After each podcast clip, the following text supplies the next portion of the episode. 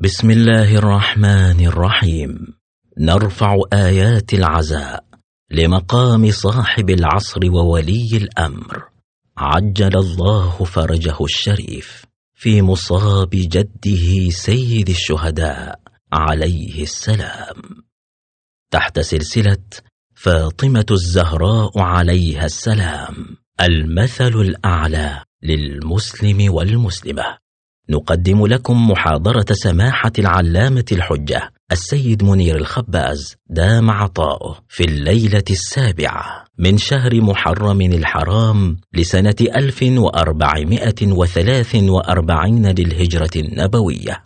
بعنوان مؤسسة الأسرة والشخصية الناجحة. وذلك في مسجد الحمزة بن عبد المطلب عليه السلام في سيهات. صلى الله وسلم عليك يا رسول الله وعلى أهل بيتك المنتجبين يا ليتنا كنا معكم فنفوز فوزا عظيما.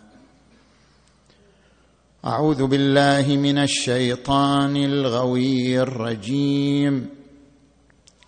بسم الله الرحمن الرحيم. قوا أنفسكم وأهليكم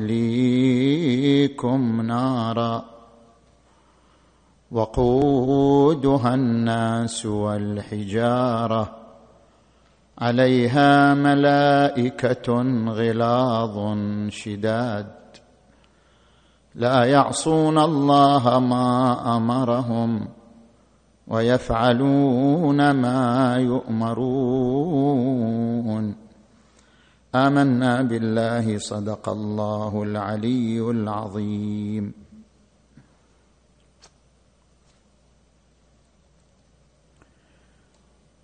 في حديثنا حول مؤسسة الأسرة نتناول ثلاثة محاور. في حقيقة الأسرة بالمنظور الاجتماعي وفي الدور الإيجابي للأسرة وفي مقومات الشخصية الناجحة. نأتي للمحور الأول. الأسرة بحسب تعريف علم الاجتماع هي مجموعة تربطها علاقة زواج أو علاقة رحم كالإخوة والأخوات.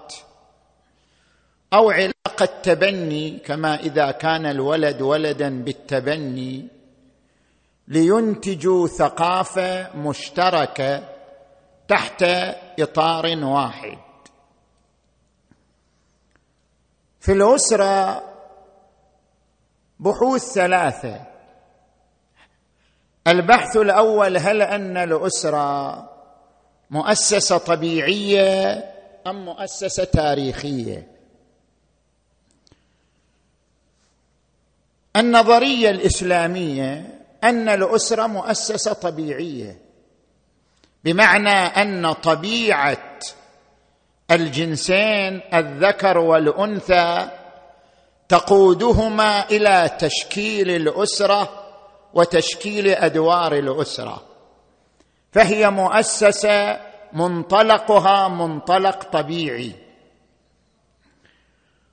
وذلك لأحد وجهين ودليلين. الوجه الأول أن الزوجية التي هي مفردة تكوينية كما في قوله تعالى كما في قوله تعالى ومن كل شيء خلقنا زوجين. الزوجية من أمثلتها الزوجية الأسرية. يقول تبارك وتعالى والله خلقكم أزواجا وقال تعالى وجعل لكم من أنفسكم أزواجا وقال تعالى ومن آياته أن خلق لكم من أنفسكم أزواجا اذا الزوجية الإنسانية هي مصداق من مصاديق الزوجية الكونية الزوجية الطبيعية. وبما أن الذكر والأنثى يعيشان الزوجية التكوينية. لذلك هذه الزوجية التكوينية تقودهما إلى مؤسسة الأسرة. لأن في مؤسسة الأسرة اشباعا للميول الطبيعية من كل طرف نحو الآخر واشباعا للحاجات الجسدية من كل طرف نحو الآخر بطريق آمن ومضمون كما قال تعالى وجعل بينكم مودة ورحمة. الوجه الثاني تاريخيا أنت عندما تقرأ التاريخ المؤسسة الوحيدة التي ضمنت تكاثر وتوالد النسل البشري لكن بطريقة آمنة لا على نحو الالتقاط ولا على نحو أبناء الملاجئ أو أبناء الأماكن الأخرى. المؤسسة الوحيدة التي ضمنت توالد النسل البشري بطريقة آمنة مضمونة هي مؤسسة الأسرة. لأجل ذلك هذا شاهد على أن للأسرة قيمة إنسانية قبل عمر التاريخ ومنذ بداية التاريخ وليست مؤسسة تاريخية. في المقابل توجد نظرية أخرى أن الأسرة مؤسسة تاريخية. يعني الإنسان في بعض الحقب التاريخية عاش ظروفا قاسية الجاته إلى تشكيل الأسرة ومشى عليها إلى يومنا هذا وإلا فهو بطبعه لا يحتاج ولا ينقاد إلى تأسيس الأسرة. إنما ثقافة تاريخية اعتادت عليها المجتمعات أن الإنسان ينشئ أسرة بين الذكر والأنثى وإلا طبيعة الإنسان لا تفرض عليه أن يؤسس أو يشكل مؤسسة الأسرة. طبعا هذه النظرية الثانية مقابل النظرية الدينية عليها ملاحظة. ما هي الملاحظة؟ نحن عندما نقول الأسرة مؤسسة طبيعية ماذا نعني؟ هل نعني مثل مجتمع النحله مجتمع النحل كل دور فرضته الطبيعة يعني الذكر من النحل له دور تفرضه طبيعته الأنثى من النحل لها دور تفرضها طبيعتها فتوزيع الأدوار في مجتمع النحله توزيع طبيعي قهري. هل هذا كذلك في المجتمع الإنساني؟ لا. قد الإنسان يولد ولا يكون زوج ولا زوجة. قد الإنسان يعيش ولا يكون أخ. أخ ولا أخت. ليس بالضرورة يعني الطبيعة لم تفرض على الإنسان مؤسسة الزوجية أو مؤسسة الأسرة كما فرضتها على مجتمع النحل. وإنما عندما نقول الأسرة مؤسسة طبيعية نقصد بأن توزيع الأدوار يعني لو اجتمع رجل وأنثى وكون أسرة تأخذ الأنثى دور الأمومة يأخذ الرجل دور الأبوة. هذا التوزيع من أين جاء؟ يأتي بالطبع. بطبع الطرفين تنقاد المرأة لدور الأمومة وينقاد الرجل لدور الأبوة. توزيع الأدوار بينهما إذا اجتمعا واتفقا على تأسيس أسرة توزيع الأدوار سيكون امرا منسجما مع طبيعتهما لا أنه أمر فرضته الثقافة التاريخية بل هو أمر ينسجم مع طبعهما. هذا معنى أن الأسرة مؤسسة طبيعية. ولذلك علم الاجتماع مع أنه علم نقدي راديكالي لم ينقد الأسرة التقليدية إلى يومنا هذا. يعني ما زال علم الاجتماع ينظر إلى الأسرة التقليدية المكونة من زوج وزوجة وأولاد ما زال ينظر إليها على أنها مؤسسة آمنة مضمونة تنتج قوى صالحة بلا إشكال ولا تردد مما يعني أن القيمة الإنسانية للأسرة ضاربة في عمر التاريخ وليست ناشئة عن ثقافة تاريخية. نجي الآن إلى المحور الثاني من حديثنا.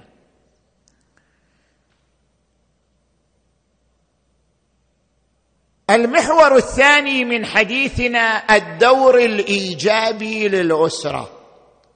ما هو الدور الإيجابي الذي تضمنه الأسرة وتؤهله الأسرة؟ هنا عدة إيجابيات وفعاليات إذا ركزنا عليها استنتجنا الدور الإيجابي الذي تنهض به الأسرة عند تشكيلها بالشكل الطبيعي.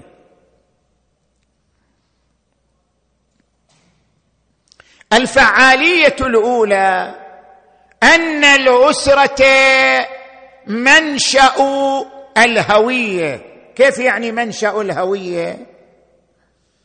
كل إنسان كل إنسان يحتاج حاجة أساسية للانتماء. ما في إنسان ما يحتاج للانتماء.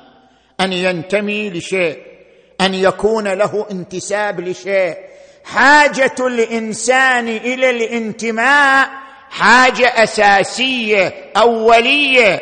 هذه الحاجة كيف يشبعها الإنسان؟ حاجته إلى الانتماء.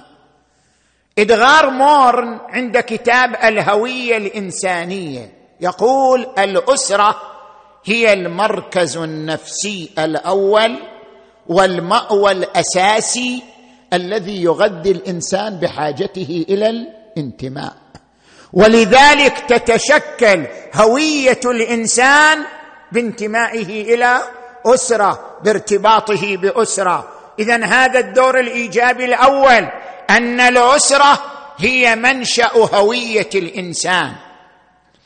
الدور الإيجابي الثاني أن الأسرة بها تشكيل شخصية الإنسان. علم الاجتماع يرى أن الناقل الأول أول ناقل. أن الناقل الأول للعلوم للقيم للعادات للتقاليد. الناقل الأول هو الأسرة لأنه هو الذي يربي الأجيال على المعلومات والقيم والعادات والتقاليد. وبعبارة أخرى سلامة المجتمع بسلامة الأسرة. لأن الاسره هي التي تنتج القوى العاملة في المجتمع. فإذا كانت القوى التي تنتجها الاسره قوى سليمة عقليا وفكريا انعكس ذلك على سلامة المجتمع بأسره. الدور الإيجابي الثالث أن في الاسره ومن خلالها يحصل تعزيز التعاون. كيف يعني تعزيز التعاون؟ إذا اشترك جماعة تحت سقف الأسرة إخوة وأخوات وأب وأم يضطر كل واحد أن يعيش الصبر والمداراة وتحمل الطرف الآخر فتكون الأسرة منشا لتعزيز التعاون بين أفرادها. وتكون الأسرة منشا لتداول المعلومات وتلاقح التجارب والخبرات بين أطرافها. كل ذلك من آثار هذه المؤسسة الطبيعية التي نسميها بالأسرة. الدور الإيجابي الرابع أن الأسرة منشأ لتغذية حاجة الإنسان إلى الاطمئنان. كل إنسان يحتاج أن يعيش مطمئن. نحن نعيش عصر القلق. العصر الحديث هذا عصر القلق. القلق من الأمراض القلق من الرزق القلق من الحياة القلق من المستقبل. يحتاج الإنسان إلى طاقات روحية وشحنات روحية تدفع عنه روح القلق. وروح الفزع. كيف يحصل الإنسان على الاطمئنان؟ من خلال جو الأسرة. الأسرة إذا كان بينها الحب والوئام والتقارب تغذي حاجة الإنسان إلى الاطمئنان والسكينة لأنه يبرز حبه ويبرز مشاعره في جو آمن مطمئن مضمون. لذلك يتخرج شخصية مطمئنة. يا أيتها النفس المطمئنة ارجعي إلى ربك راضية مرضية. نجي الآن إلى المحور الثالث من حديثنا. مقومات الشخصية الناجحة. كيف تخرج الأسرة إنسان ناجح؟ كيف تخرج الأسرة شخصية ناجحة بامتياز؟ ما هي مقومات الشخصية الناجحة من خلال تربية الأسرة؟ صلوا على محمد وآل محمد.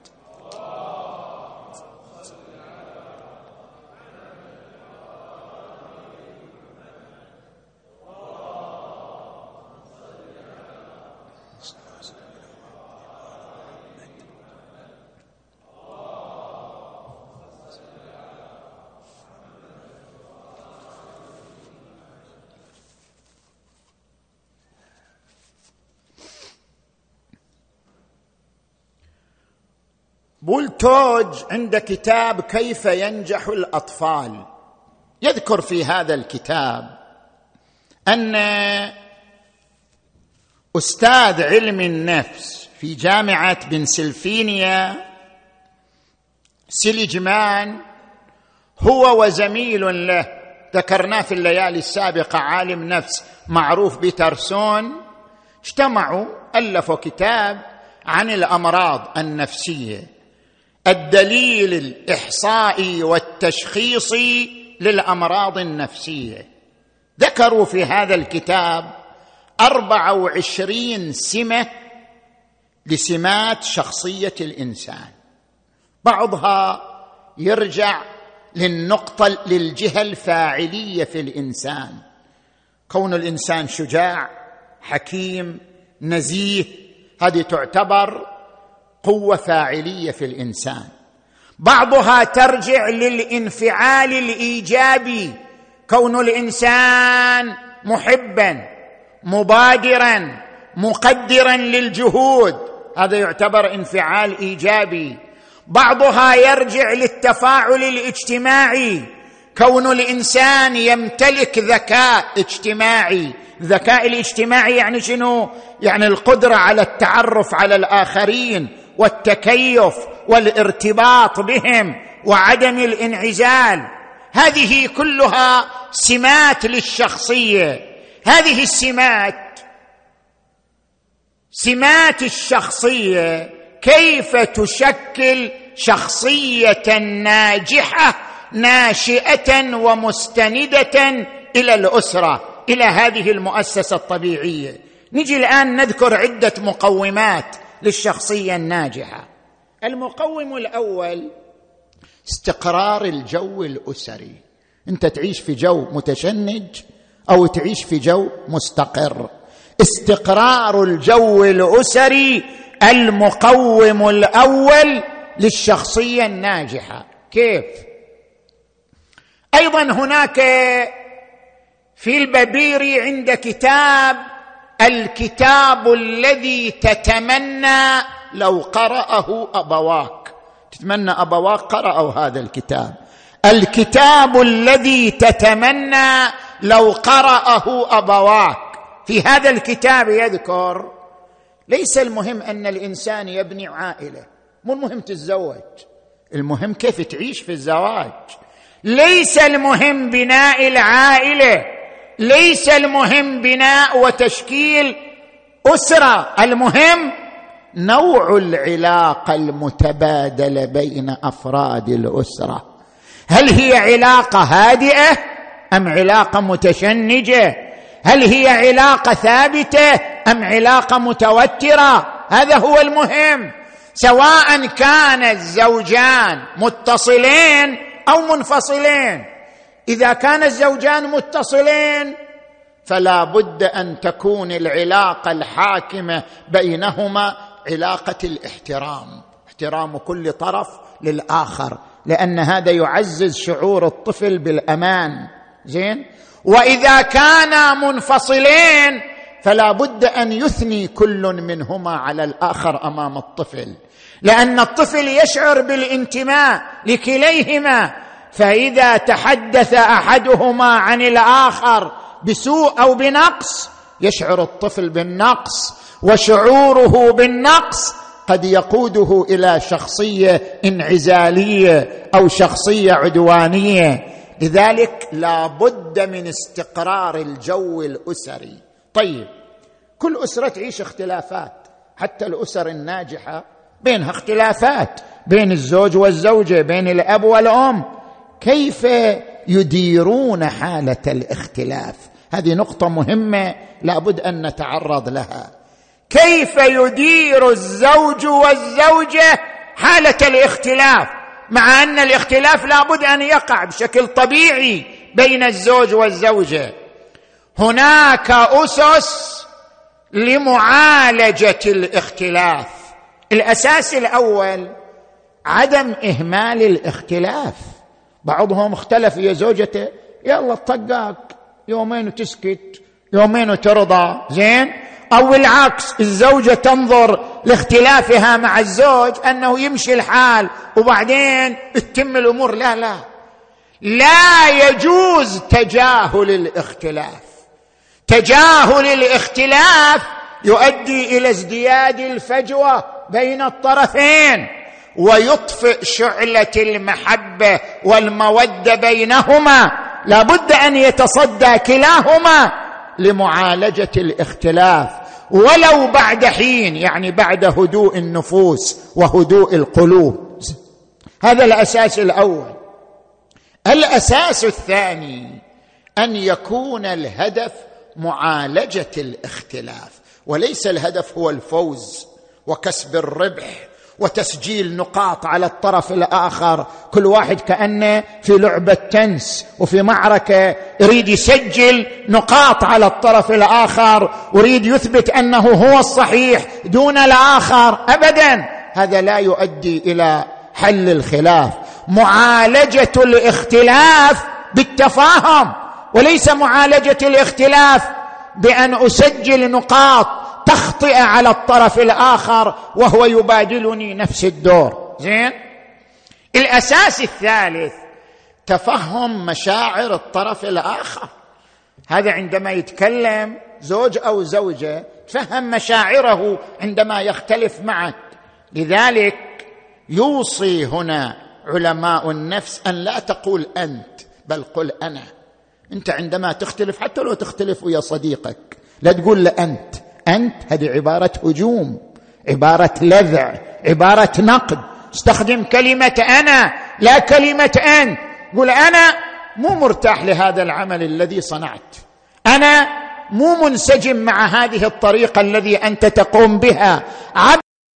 عبر عن نفسك ولا تعبر عن غيرك. فإن في ذلك تفهم لمشاعر الطرف الآخر. زين؟ الأساس الرابع تعزيز المودة بين الطرفين. ترى المودة بين الزوجين مو شيء يعني يثبت دائما لا يحتاج لتعزيز. المودة حتى تبقى وتقوى تحتاج إلى أساليب تعزيز بين الطرفين حتى تبقى المودة متوهجة متوقدة بين الطرفين. جوتمان هذا مؤسس مختبر في واشنطن اسمه مختبر الحب. مختبر الحب يعني كيف تمارس اساليب تجعل المودة متوهجة بين الطرفين وجعل بينكم مودة ورحمة. زين؟ من خلال الاستجابة للتواصل. اذا الطرف الآخر يريدك تتواصل وياه تجلس وياه تتحدث وياه. استجب للطرف الآخر. هذا مما يعزز المودة. من أساليب تعزيز المودة بين الطرفين عدم تسجيل العيوب على الطرف الآخر. بل يكن أسلوبك أسلوب ذكر المزايا والمدح والثناء على الخطوات الإيجابية التي يقوم بها الطرف الآخر. من أساليب تعزيز المودة أن تحترم رأي الآخر. بالضرورة أنت مو معصوم ما تخطئ. ومو بالضرورة فكرك فكر صحيح. إذا اختلفت مع زوجتك مع صديقك مع أخيك احترم رأيه. لكل مجال اختلاف رأيان. لا تفرض رأيك بالضرورة. اذا هناك أساليب لتعزيز المودة بين الطرفين. وإلا يبقى الجو جوا مشحونا جوا متوترا يؤدي إلى انهيار الأسرة انهيارا عاطفيا. ولا يوجد نص يحكي وئام الأسرة وترابط الأسرة أجمل من النص بين علي وفاطمة. الإمام أمير المؤمنين عليه السلام فاطمة في لحظاتها الأخيرة عليها السلام تقول يا ابن العم هل عهدتني خاطئة أو كاذبة؟ أو خالفتك منذ عاشرتك؟ قال هيهات حاشا لله أنت أبر وأتقى من أن أوبخك. والإمام علي عندما يتحدث عنها عن السيدة الزهراء عليها السلام يقول والله ما أغضبتها قط. والله ما أغضبتها قط ولا أكرهتها على أمر قط حتى قبضها الله إليه ولا خالفت لي أمرا قط. وكنت إذا نظرت إلى وجهها تنكشف عني الهموم والأحزان. هذه علقة المودة علقة الارتباط العاطفي بين الطرفين جعلت من الإمام علي هكذا يقول إذا نظرت إلى وجهها إنسان بطبيعته إذا نظر إلى وجه محبوبه يحصل على الراحة. وكنت إذا نظرت إلى وجهها تنكشف عني الهموم والأحزان. اذا هذا المقوم الأول للأسرة الناجحة. المقوم الثاني للأسرة الناجحة التفاؤل. لتكن أطفالك متفائلة. الإنسان المتفائل يتميز على الإنسان المتشائم. طبيعة الإنسان مو متفائل. تفاؤل مهارة يكتسبها الإنسان. كما أن الاكتئاب ليس مرضا مزمنا. وإنما هو حاله عابرة تنتج عن التشاؤم. التشاؤم ما هو أثره السلبي؟ التشاؤم أثره أن الإنسان يفسر الأحداث دائما بتفسير دائم وشخصي. من يصيب حدث؟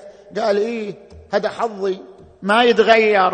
الأمور هكذا باقية. هذا الإنسان المتشائم دائما يفسر الأحداث تفسير دائمي ويمسه شخصيا. مثلا إذا إذا فشل في الامتحان يقول أنا إنسان غبي. ما يقول أنا ما ذاكرت مذاكره بشكل جيد. يقول أنا إنسان غبي. يعني يتجه إلى التفسير السلبي طويل المدى. ما يتجه إلى التفسير الإيجابي قصير المدى.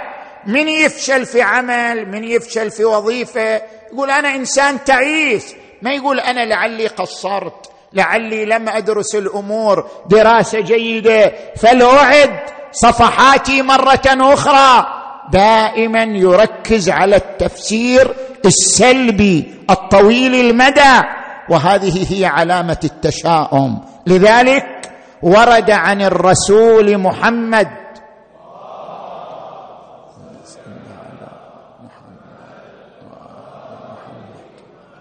تفاءلوا بالخير تجدوه.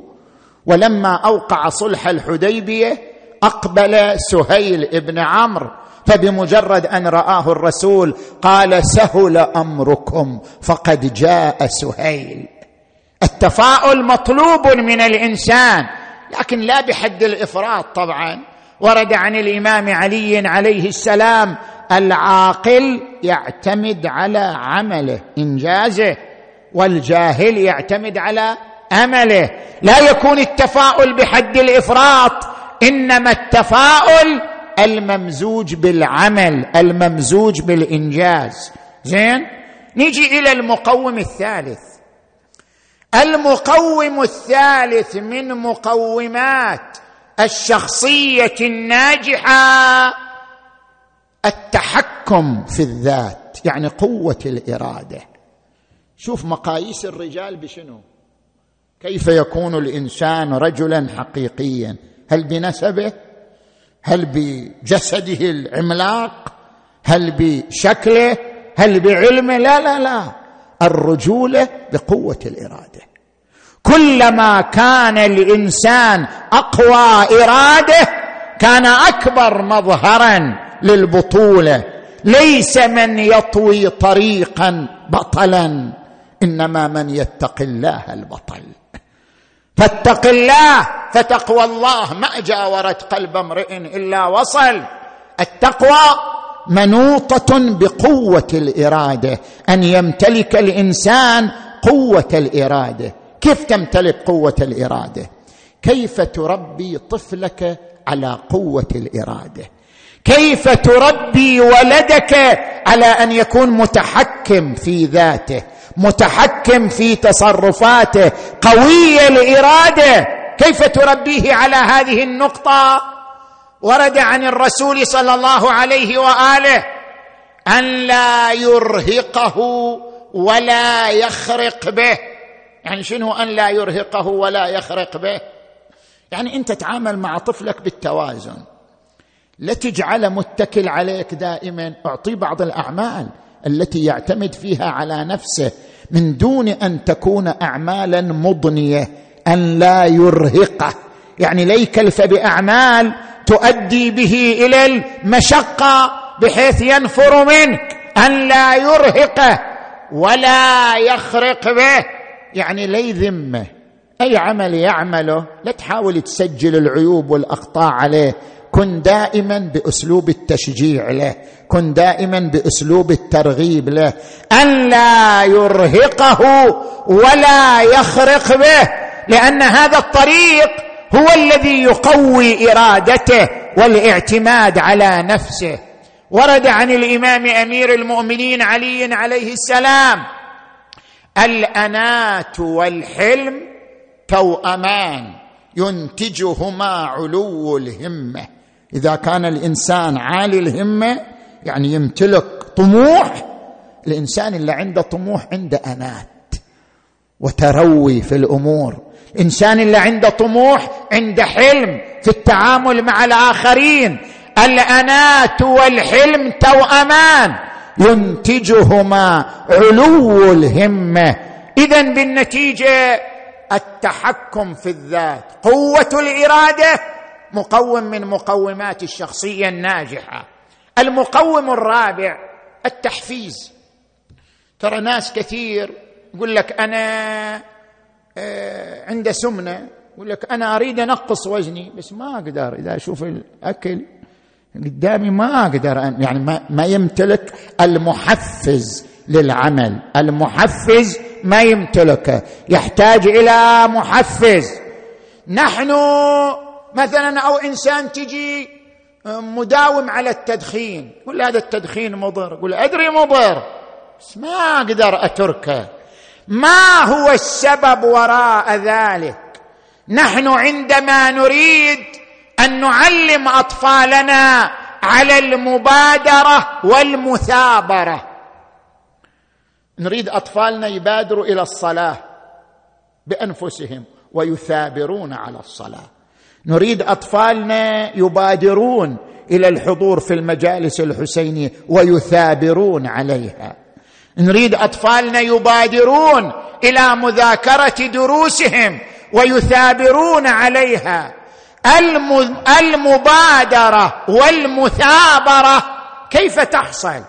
لا يمكن للإنسان أن تحصل له المبادرة والمثابرة إلا بالتحفيز. المحفز هو الذي يضمن المبادرة والمثابرة. كيف المحفز؟ المحفز بأن تشرح لطفلك دائما الأهداف حتى يصير إنسان عقلاني. تقول له صلي ليش؟ تبين له أهداف الصلاة. احضر المأتم بين له أهداف ذلك. ذاكر دروسك بين له أهداف ذلك. بيان الأهداف ووضع المرغبات. تعطيه جوائز تعطيه محفزات تعطيه مرغبات. التحفيز يكفل أن يكون الطفل متقوم بهذين العنصرين عنصر المبادرة وعنصر المثابرة على أي قيمة وأي نشاط وأي عمل مفيد مفيد لشخصيته. لذلك ورد عن الرسول محمد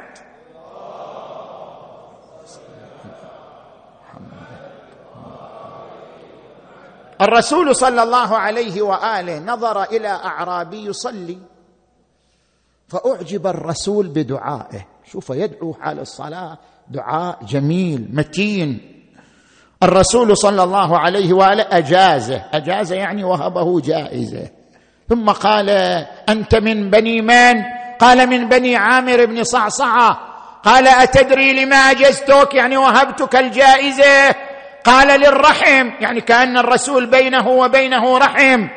قال إن للرحم حقا ولكني أجزتك لحسن لحسن دعائك لربك. دعاؤك لربك جميل يستحق المحفز يستحق الجائزة. اذا وجود المحفز للإنسان وجود المرغب للإنسان يدفعه على النشاط والمبادرة والمثابرة. الإمام الحسن الزكي عليه السلام كان طفل وكان يخرج إلى المسجد ويستمع الوحي ثم يأتي ويقرأ الوحي على أمه الزهراء عليها السلام وكانت تحفزه يوميا بمحفز على استماع الوحي وحفظه وقراءته. فيوم من الأيام وقف خلف الباب وقال وكان الإمام علي يستمعه قالت يا بني اقرأ الوحي كما كنت تقرأ. قال أماه كل لساني وقل بياني لعل سيدا يرعاني فعرف الإمام علي ما يقصد وضمه إلى صدره وقال الله أعلم حيث يجعل رسالته فيكم أهل بيت النبوة. المقوم الخامس هو يقظة الضمير. ماذا يعني يقظة الضمير؟ من سمات الشخصية هناك علم من علوم النفس من علم النفس الاجتماعي اسمه آه، علم الشخصية. كيف تدرس الشخصية؟ هناك عدة سمات العصابية الانبساطية القبول الانفتاح. يقظة الضمير. يقظة الضمير سمة من السمات التي تدرس بها الشخصية. ما معنى يقظة الضمير؟ يقظة الضمير يعني يكون عندك إحساس بالمسؤولية. هل عندك أنت إحساس بالمسؤولية أم لا؟ الإنسان إذا امتلك الإحساس بالمسؤولية صار إنسان منظم في حياته. إذا امتلك الإنسان الإحساس بالمسؤولية صار متفوق في دراسته. إذا امتلك الإحساس بالمسؤولية حافظ على واجباته وصحته. إذا امتلك الإحساس بالمسؤولية صار مؤهلا لتشكيل أسرة ناجحة لأنه يشعر بالمسؤولية. لذلك تركز الروايات على تربية الإحساس بالمسؤولية. ورد عن الإمام الكاظم عليه السلام ليس منا من لم يحاسب نفسه كل يوم. كل يوم. كل يوم يربي نفسه على يقظة الضمير. لا أقسم بيوم القيامة ولا أقسم بالنفس اللوامة. نفس اللوامة هي الضمير اليقظ. ويقول ليس منا من لم يحاسب نفسه كل يوم. فإن عمل حسنة استزاد الله منها. وإن عمل سيئة استغفر الله تعالى منها. كما ورد عن الرسول صلى الله عليه وآله حاسبوا أنفسكم قبل أن تحاسبوا وزنوها قبل أن توزنوا. والقرآن الكريم أيضا يركز على محاسبة النفس. كل امرئ بما كسب رهين. ولذلك يذكر بعض أصحاب الإمام علي عليه السلام حينما يتحدث عن الإمام علي عليه السلام كان والله غزير الدمعه طويل الفكرة يحاسب نفسه إذا خلا يحاسب نفسه إذا خلا ويقلب كفيه على ما مضى. اذا لابد من تربية الطفل على أن يشعر بالمسؤولية. كيف؟ تخليه هو ينظف غرفته تخليه هو يرتب فراشه تخليه هو يعد طعامه تخليه هو يساهم في عمل من أعمال المنزل لأن هذا يغذيه ويربيه على الاعتماد على النفس وعلى الإحساس بالمسؤولية وأن لا يعيش روح الاتكالية على أبويه. يخرج إنسانا اتكالي غير مثمر. زين؟ نجي إلى المقوم السادس البعد عن الترف. شنو يعني البعد عن الترف؟ سونيا لوثر أستاذة في جامعة كولومبيا أقامت دراسة على أطفال الأثرياء وأطفال ذوي الدخل المحدود. اكتشفت أن نسبة الاكتئاب عند أطفال الأثرياء أكثر من نسبة الاكتئاب عند أطفال ذوي الدخل المحدود. لماذا؟ لأن أطفال الأسر الثرية طبعا مو قاعدة عامة هذه عادة وليست قاعدة عامة.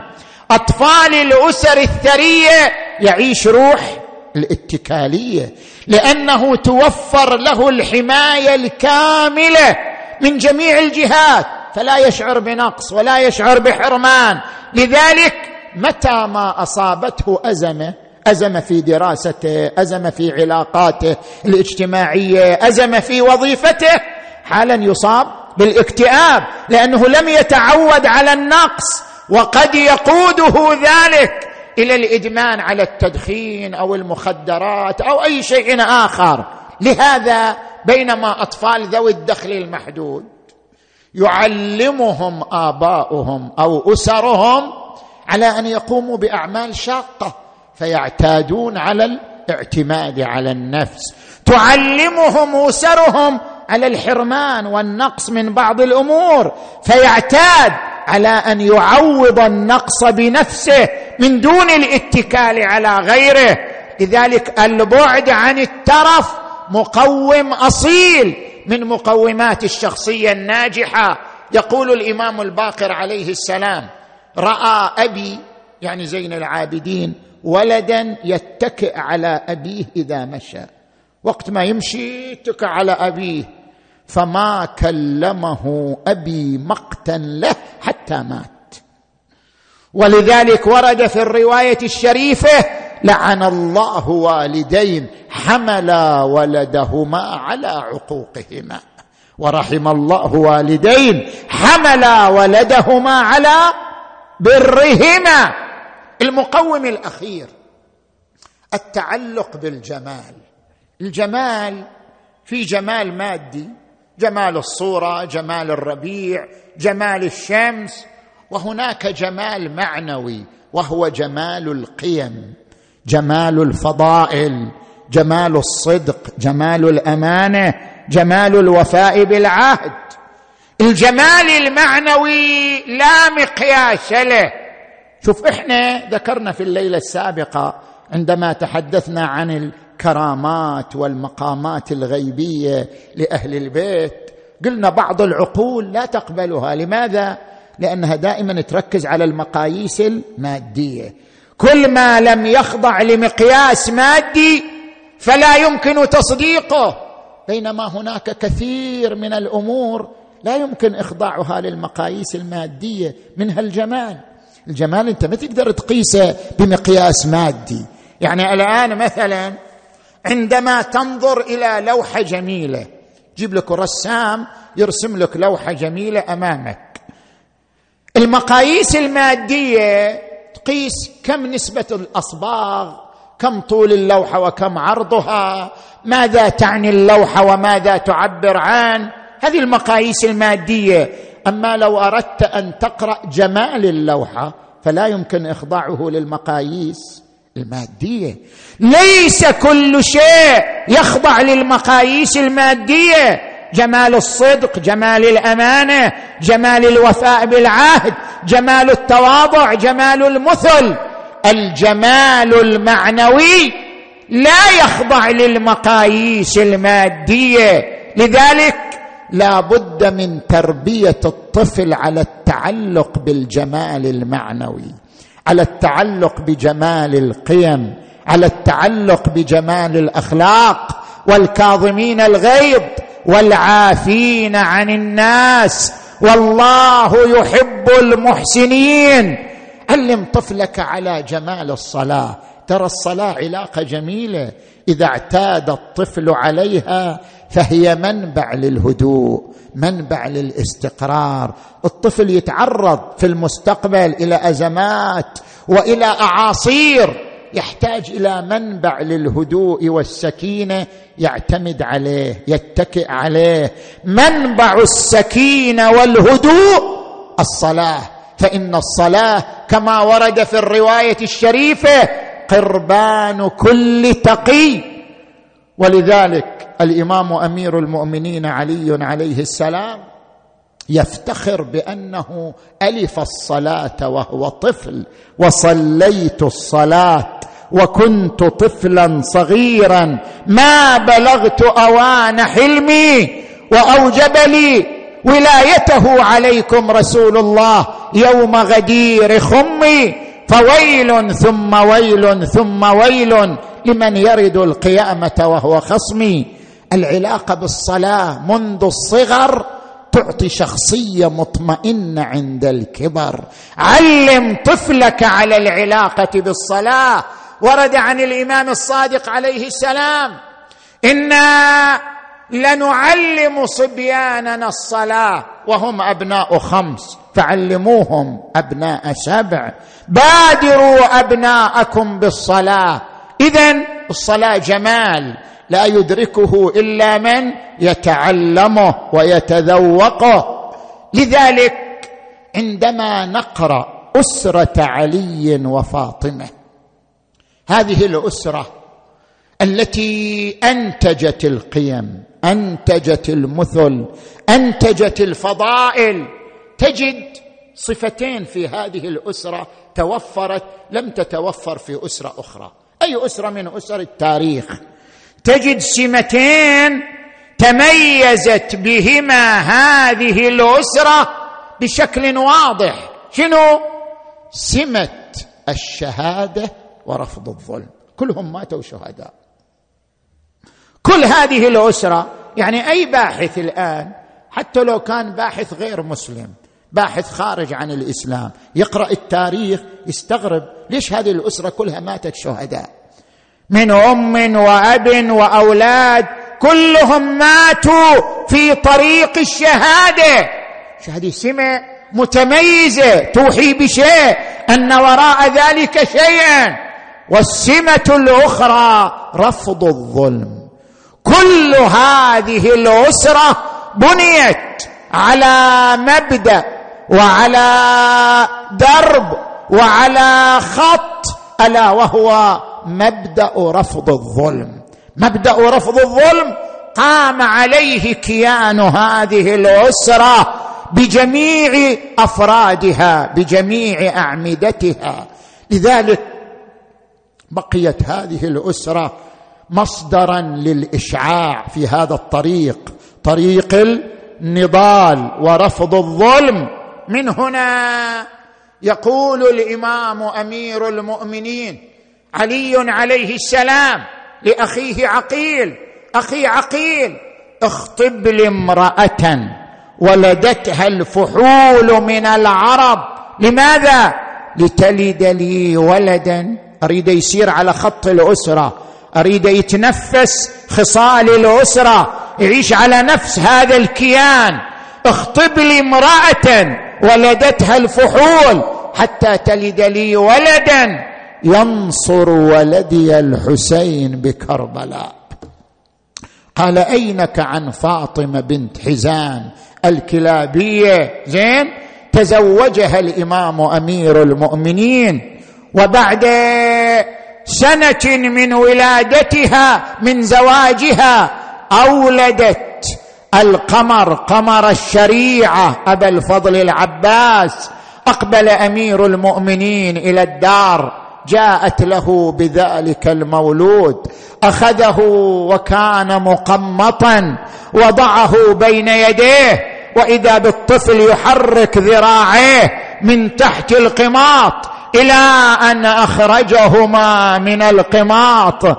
الإمام أمير المؤمنين عليه السلام أخذ يقلب الذراعين والكفين ويبكي. قالت أم البنين أبا الحسن قطعت نياط قلبي. هذا مولود جديد. ما لي أراك تقلب كفي ولدي وتبكي. قال يا أم البنين ذكرت ما يجري عليه. قالت ما الذي يجري عليه؟ خبرني. قال كأني بهاتين الكفين تقطعان يوم كربلاء. قال لماذا؟ وما هو السبب؟ قالت قال يذهب ليستقي الماء لأطفال أخيه الحسين. فتقطع كفاه ويفضخ ظهره بالعمود. قالت هذا هذه بشارة. الحمد لله الذي جعل ولدي فداء لولد فاطمة الزهراء وصارت ترتقب ذاك اليوم ها؟ ترتقب ذاك اليوم الذي تصل فيه هذه البشارة. إلى أن جاء بشر بن حذلم إلى المدينة. ينعى الحسين عليه السلام. وقف بين بيوت بني هاشم. نادى يا أهل يثرب لا مقام لكم بها. يا أهل يثرب لا مقام لكم بها. قتل الحسين فمدمعي مدرار. الجسم منه بكربلاء مضرج والرأس منه على القناة يدار. ما بقيت فاطمية ولا هاشمية إلا وخرجت معولة من البيت ها. يقول بشر فرأيت امرأة تتوكأ على عصاه معصبة الرأس. وقفت قالت أيها الناعي قف قليلا وقفت عندها. قلت من أنت؟ قالت أنا أم البنين الأربعة. عندي أولاد أربعة. قال يا أم البنين عظم الله لك الأجر في عون. قالت الخلف والبقاء في رأس الحسين. قال يا أم البنين عظم الله لك الأجر في جعفر. قالت الخلف والبقاء في رأس الحسين. قال عظم الله لك الأجر في عثمان. قالت الخلف والبقاء في رأس الحسين. قال يا أم البنين عظم الله لك الأجر في أبي الفضل العباس. فلقد قطعوا كفيه فضخوا ظهره. قالت لا تقل لي خبرني عن حبيبي الحسين. أخبرني عن ولدي الحسين. قال اذا خذي حجرا من الأرض والطمي على رأسك. فلقد قتل الحسين.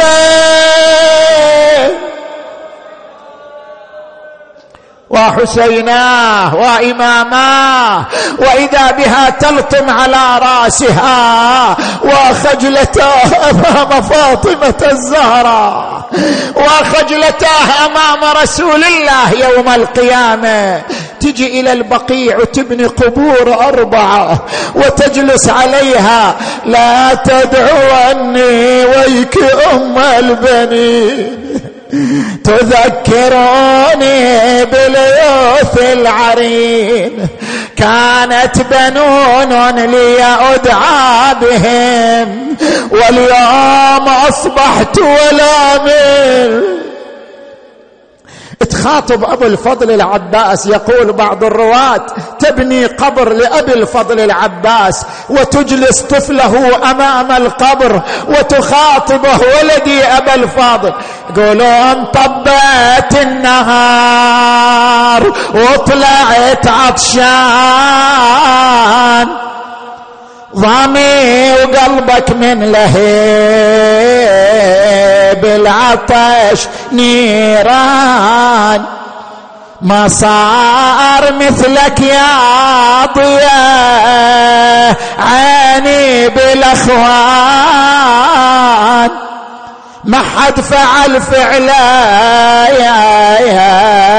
يا صنديد الرجاء. قولون رأسك يام حط بحجرة حسين. ذبت بل القاع تبكي يا ضي العين. يا ليت مثلك يا الولد ينذبح سبعين ولا صدر بن بنت الرسول تربه الخيل. بعد بعد عندها نداها. يقولون يا ابني ضيعت. زينب وليتام حرمة وغريبة وضايعة ما بين ظلام. واما الخجالة كان زينب دخلت الشم فلما صار يوم كربلاء اقبل لاخيه الحسين قال أخي ابا عبد الله لقد ضاق صدري من هؤلاء الاعداء وانت ترى الاطفال يضجون من شده العطش والظماء. فأذن لي بمبارزة الأعداء. قال أخي عباس إذا أنت ذهبت يؤول جمعي إلى الشتات وتنبعث عمارتي إلى الخراب. قال لا بد لي من ذلك عظم الله أجوركم. فلما صر على الذهاب والمبارزة ضمه الحسين إلى صدره. وقال أخي عباس في أمان الله. أخي عباس في داعة الله. خرجت زينب من الخيمة وهي تنادي أخاه عباسا. تضمه وتشمه ثم برز إلى المعركة. فرق الأعداء عن الفرات ونزل بأبي وأمي ليستقل قربه فلما رأى برودة الماء وقد أمض به العطش والظما مد يده ليشرب. فتذكر عطش عبد الله الرضيع ورمى الماء من يده. طب الماء بس يسب برده. غرف غرف ليروي عطش كبده تذكر لأن أخوه حسين بعده. وذاب الماي من جفة وتحسر. هذا الماء يجري بطون حيات وذوقه قبل أخويا حسين هيهات. وظل طفل يا ويلي من العطش مات. وظن عمري انقضى والأجل قصر. بعد بعد ويا انتهى. شلون أشرب وأخويا حسين؟ ويا ويا العطشان ها. شلون أشرب وأخويا حسين؟ وساكنة والحرام وأطفال رض وضين قلب العليل اشتعلني يا نفس من بعد الحسين هوني وبعده لا كنت أو تكوني. هذا حسين وارد المنون وتشربين بارد المعين. تالله ما هذه فعال ديني ولا فعال صادق اليقين ملأ القربة ورمى الماء من يده وخرج بأبي وأمي قاصدا الخيمات. قال ابن سعد ويحكم احملوا عليه. فإذا وصل الماء إلى الخيمات لم نستطع القتال. عظم الله أجوركم. فلما قرب من الخيمات ازدحموا عليه من كل جانب ومكان. فجاء سهم فوقع في القربة وأراق ماءها فدمعت عيناه حيث تتذكر عطش سكينة وعطش عبد الله الرضيع. هذا وهو يشدهم ويدفعهم عن نفسه فحمل عليه لعين منهم ضربه بالسيف على يمينه. فقطعها حمل السيف بيساره. قال والله إن قطعتم يميني إني أحامي ابدا عن ديني. وعن إمام صادق اليقين بينما هو يقاتلهم فكمن إليه لعين آخر. يا أبا عبد الله فضربه بالسيف على يساره. فقطعها. قال والله إن قطعتم يساري ألا ترون معشر الكفار؟ قد قطعوا ببغيهم يساري. فأصلهم يا رب حر النار. هذا وقد احتوشوه. هذا يطعنه وذاك يضربه. وحمل عليه لعين منهم. ضربه بالعمود على ظهره خر يخور في دمه. نادى حسين. أخي حسين عليك مني السلام. خرج الحسين من الخيمة كالصقر فرق الأعداء عنه وإذا به مقطوع الكفين. مفضوخ الظهر وقف على جسده وقد انحنى ظهره. نادى أخي عباس الآن انكسر ظهري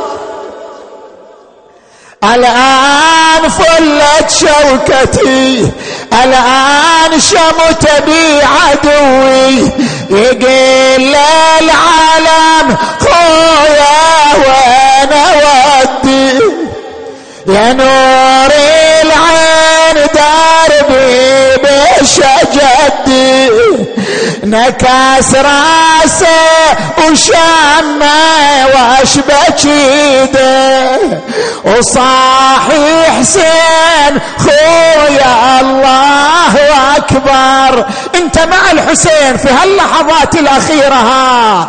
يا خويا انكسر ظهري ولا اقدره يا خويا انكسر ظهري ولا اقدره صرت مركز يا خويا الكل لهم يا خويا استوحدوني أعداك يلقى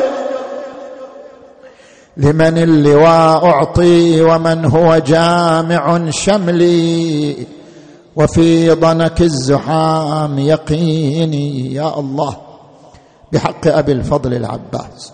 وأمه أم البنين وإخوانه الشهداء. اللهم اكشف هذه الغمة عن هذه الأمة. اللهم اشف مرضانا ومرضى المؤمنين والمؤمنات. واقض حوائجنا وحوائجهم. وفقنا والمؤسسين والمؤمنين والمؤمنات لما تحب وترضى. اللهم عجل فرج وليك وابن أوليائك واكتب له النصر والظفر. واجعلنا من أنصاره وأعوانه. وإلى أرواح أموات المؤسسين والمؤمنين والمؤمنات الفاتحة تسبقها الصلوات. اللهم صل على محمد وآل محمد.